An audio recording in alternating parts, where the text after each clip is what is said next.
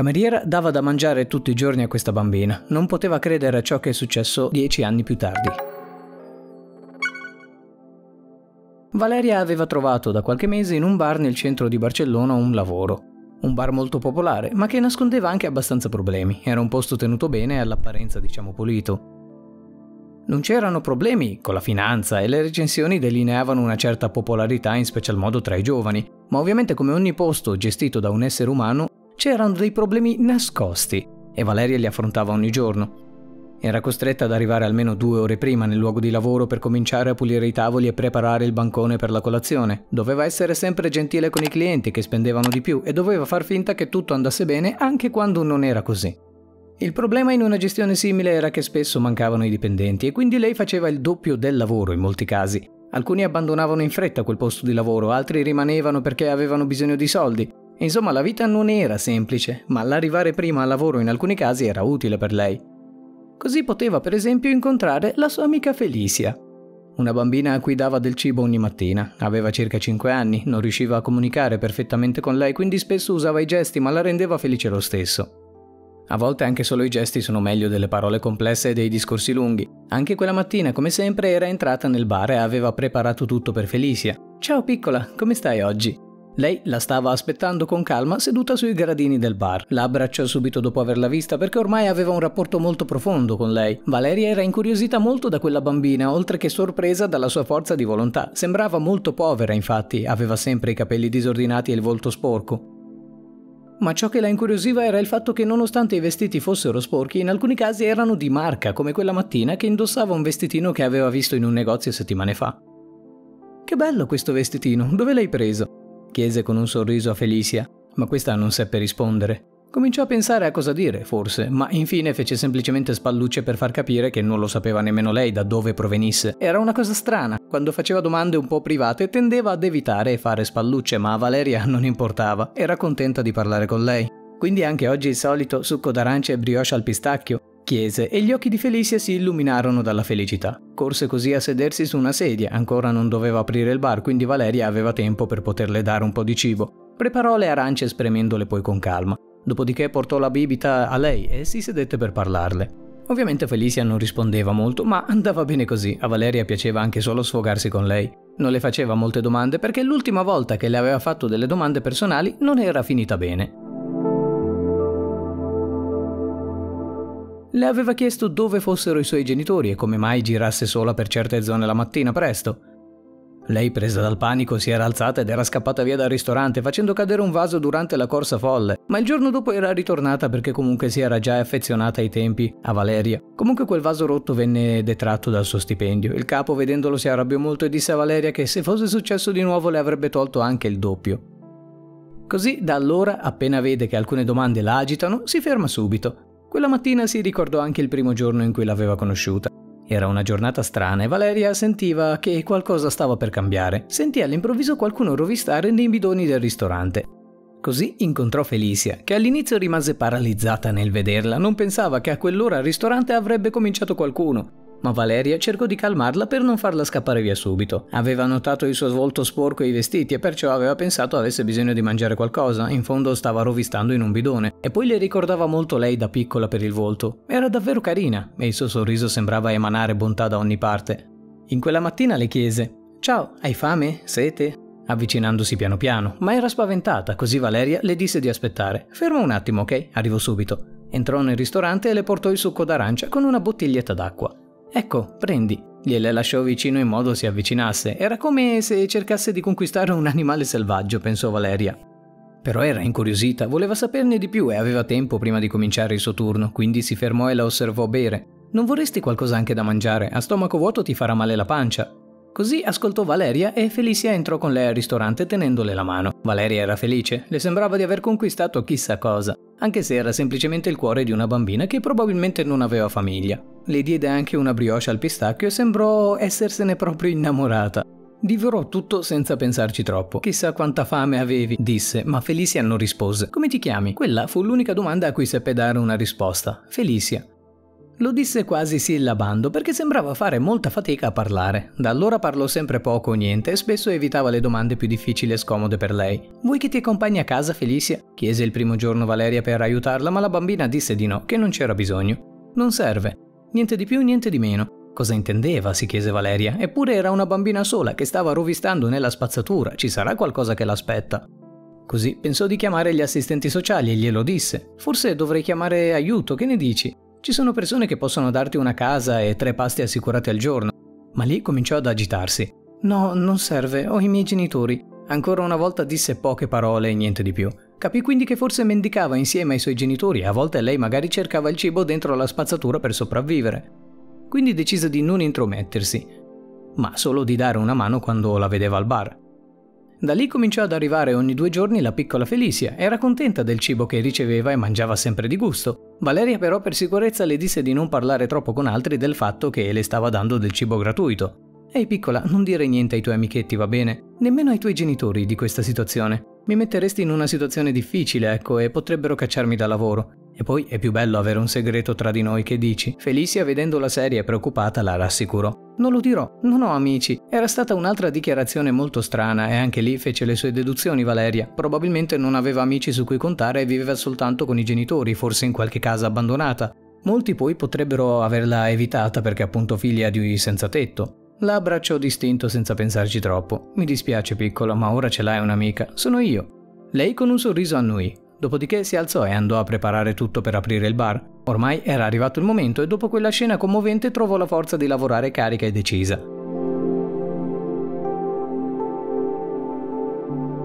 In quel periodo non stava andando benissimo e il capo la sgridava spesso, specialmente dopo la rottura di quel vaso. Felicia era sparita completamente, era andata via senza troppi convenevoli perché aveva capito che Valeria doveva aprire il ristorante ed era meglio non stare nei dintorni per non mandare via i clienti. Da allora fece così tutte le volte, andava via senza dire troppe cose, come se si fosse dileguato del tutto, e ritornava due giorni più tardi. Comunque sia, dopo i vecchi ricordi, Valeria tornò alla realtà. Il suo capo aveva mandato un messaggio dicendo che non sarebbe stato a lavoro e avrebbe dovuto pensare lei ad alcune cose, altri lavori per cui non sarebbe stata pagata di più. Nel messaggio disse di sì, ma avrebbe cercato di fare meno possibile, visto che per una volta non era lì a sorvegliarla costantemente. Felicia aveva finito di mangiare la brioche e chiese una cosa che non aveva mai chiesto prima in quei mesi. Posso averne un altro? Non l'aveva mai vista fare il bis. Solitamente mangiava, ascoltava Valeria e se ne andava. Quel giorno invece non aveva ancora bevuto e voleva mangiare di più. Scusa, ma oggi non mi faranno da mangiare a casa, disse ancora Felicia. Valeria si sorprese non poco e si commosse. Probabilmente non avevano abbastanza cibo, pensò. Quel giorno poi Felicia sembrava anche contenta di parlare in realtà. Le portò un'altra brioche e una fetta di torta. I miei genitori non possono darmi da mangiare perché sta per nascere il mio fratellino oggi. Sono via loro. Valeria, sorpresa sempre di più, rispose per mantenere la conversazione accesa. Oh, davvero? Ma allora diventerai sorellona. Voleva a tutti i costi continuasse a parlare, anche se a volte faceva fatica a comporre frasi o dire qualcosa di senso compiuto come si deve. Comunque sia, continuarono la conversazione. Era surreale per Valeria. Per mesi non aveva detto tantissimo e andava nel panico a parlare della famiglia, ma oggi era un'altra persona in pratica. Forse era felice o preoccupata, non capiva benissimo. Così cominciò a farle domande private. E quando torneranno i tuoi? Non ti hanno lasciato del cibo? Felicia, abbassando lo sguardo, rispose: Torneranno domani o dopodomani. E no, non mi hanno lasciato tanto. Valeria capì che forse erano una famiglia povera, ma non di senza tetto, perché probabilmente un tetto sulla testa ce l'avevano. Però non capiva se stesse mentendo o semplicemente stesse alterando le cose. In teoria, però, i bambini non dovrebbero essere in grado di mentire così facilmente, si ricordò Valeria. Quindi stava dicendo la verità in teoria, ma voleva saperne di più. Se sei sola in alcuni momenti e hai bisogno di fare cena, puoi venire a casa mia, ok? Ti darò qualcosa da mangiare e potrai dormire da me. Si chiedeva come mai i genitori l'avessero lasciata completamente sola in casa. Era una cosa inusuale, ma forse non avevano soldi per una babysitter.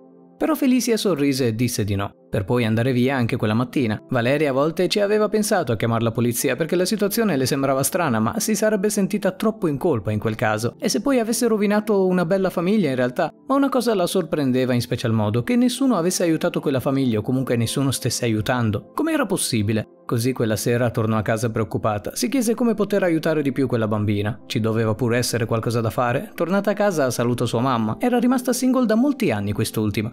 L'ultimo ragazzo le aveva rubato ogni cosa e da allora fa sempre attenzione, specialmente ai soldi. Valeria si occupa più o meno di lei, cercando di darle una mano. Vivono entrambe nella vecchia casa dei suoi nonni e ogni giorno sopravvivono in qualche modo. Intanto Valeria faceva anche l'università per poter fare altro nella vita oltre che la cameriera in un bar. Oggi ti vedo preoccupata più del solito, tesoro. Cos'hai? chiese la madre. Sai, sono preoccupata per Felicia, quella bambina di cui ti parlavo, e che arriva ogni due giorni a prendere una brioche. Ah, quella. Beh, tesoro, non la conosci neanche, non dovresti preoccuparti tanto. Ma lì si arrabbiò Valeria. Sì che la conosco e ci tengo. Scusami, scusami tesoro, hai ragione, ma sai, noi dobbiamo pensare già ai nostri problemi, non possiamo preoccuparci anche di quelli degli altri e abbiamo bisogno di tanti soldi. Con sua madre non era facile parlare, lei era più occupata a pensare al denaro per sopravvivere che ad altro. Spesso a tavola parlavano solo di bollette e debiti. In parte la capiva, ma in parte a volte vorrebbe una vita diversa. Sopravvivevano ogni singolo mese a malapena, ma molto presto tutto sarebbe cambiato visto che Valeria era all'ultimo anno di università.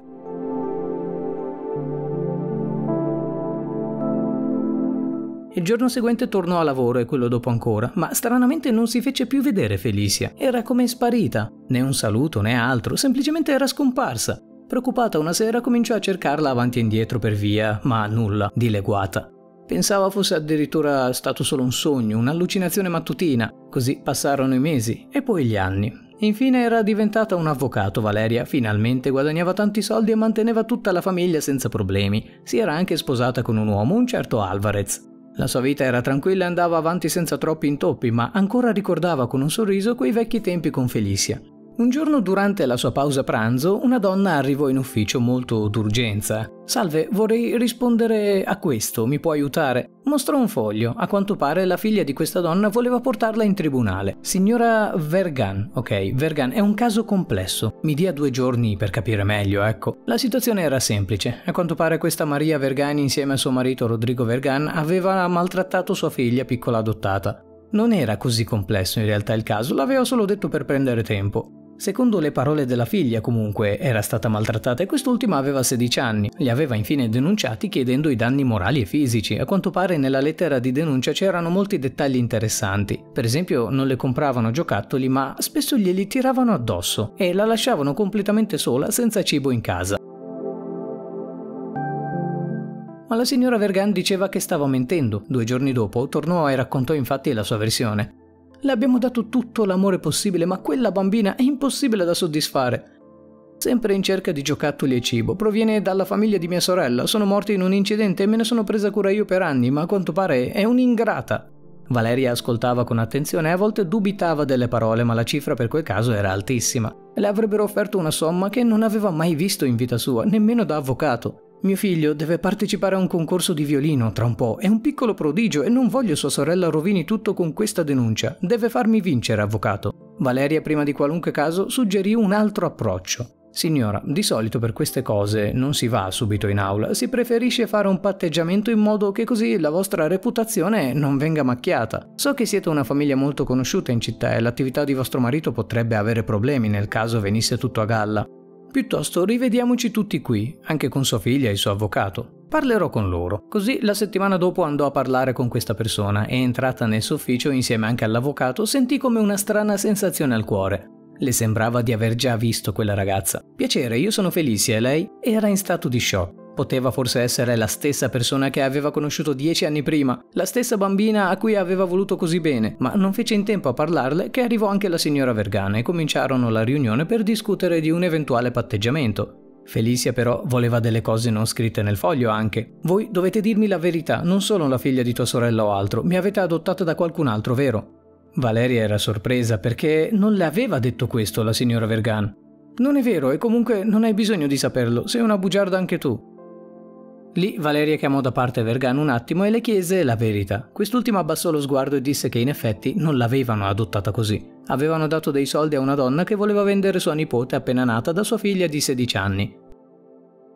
Il consenso addirittura l'avevano firmato quattro mesi prima della nascita. Il nostro piano era quello, così mio marito avrebbe avuto ancora più importanza nel mondo imprenditoriale. Infatti i giornali hanno cominciato a parlare per settimane della bambina di mio marito e i clienti ci contattavano ogni giorno per nuovi contratti. Avevano quindi sfruttato un'adozione per fama. Valeria però non sapeva che fare, tutto era troppo strano. Mi potrebbe dare il nome dell'ospedale? A sentire il nome rimase senza parole. Valeria, all'età di 16 anni, era rimasta incinta. E quello era l'ospedale dove aveva partorito, ma sua madre le aveva detto che non poteva tenere il bambino, anzi, che era morto subito dopo. Lei infatti era svenuta dopo il parto per un intero giorno a causa dello sforzo e da allora le dissero che non sarebbe più riuscita ad avere figli. Il patteggiamento infine si concluse con Felicia che ottenne molti soldi ma non era finita. Valeria voleva la verità. Era la Felicia che aveva incontrato dieci anni fa o era sua figlia? Chi era? Andò a casa e chiese a sua mamma. Mia figlia è davvero morta dopo il parto? La madre, però, arrabbiata, le chiese perché rivangare certe cose. Il passato è passato, non dobbiamo più pensarci, disse e concluse. Valeria quindi mandò via apposta un capello di Felicia che era riuscita a recuperare per fare un test del DNA. E due settimane più tardi arrivò il risultato. Era così, era veramente sua figlia. Doveva capire di più e andò quindi a casa di Felicia, o meglio, della famiglia Vergan, ma lì non la trovò. Mi dispiace, Felicia non abita più con noi, ha 16 anni, può lavorare legalmente, le abbiamo dato uno dei nostri appartamenti in quella zona. Le diedero l'indirizzo e trovò la via. Era dove lavorava un tempo come barista cameriera e lì trovò l'appartamento mal ridotto in cui l'avevano messa. Suonò alla porta e Felicia rimase molto sorpresa. Lei, lei cosa ci fa qui? chiese con occhi spenti. Era come se la vita le avesse fatto di tutto. Voglio sapere la tua storia, Felicia, disse Valeria ed entrò in casa. Felicia, dopo averle offerto un tè, cominciò a raccontare. Io, io ero una bambina da usare per i miei genitori. Non ricordo bene cosa successe dopo la mia nascita, ma ricordo alcune cose anni più tardi. Andavo a raccogliere dalla spazzatura il cibo e spesso giravo per un bar qua nelle vicinanze, perché una ragazza gentile mi offriva la colazione almeno. Ma i miei mi maltrattavano. Dopo la nascita di mio fratello Victor mi hanno mandato in un collegio e sono rimasta lì per tutti questi anni. Ritornata li ho denunciati per risarcirmi e ora con questi soldi sto pensando di cambiare vita e cominciare seriamente a preoccuparmi per me stessa. Ma devo capire come. Fu lì che Valeria disse tutto. Sono io la ragazza che ti dava la colazione la mattina e sono anche tua madre. Le raccontò tutto l'accaduto e le mostrò il test del DNA. Commossa Felicia la abbracciò. Lo sapevo, lo sapevo, non poteva essere veramente mia madre, la sorella di mia mamma adottiva. Mi hai salvato la vita, se non fosse stato per te sarei morta di fame. Quel giorno la portò a casa e la madre di Valeria, sorpresa, le chiese perché portasse i ragazzini a casa loro, un'enorme villa che ovviamente pagava Valeria. Ma lei aveva la risposta pronta. Mi hai, mi hai mentito per tutti questi anni, mi hai mentito dicendomi che mia figlia era morta, mentre in realtà l'avevi venduta per soldi. Così la cacciò di casa. La rimandò al loro vecchio appartamento che Valeria aveva comprato per ricordo era dispiaciuta, ma voleva le cose si sistemassero nella sua nuova vita.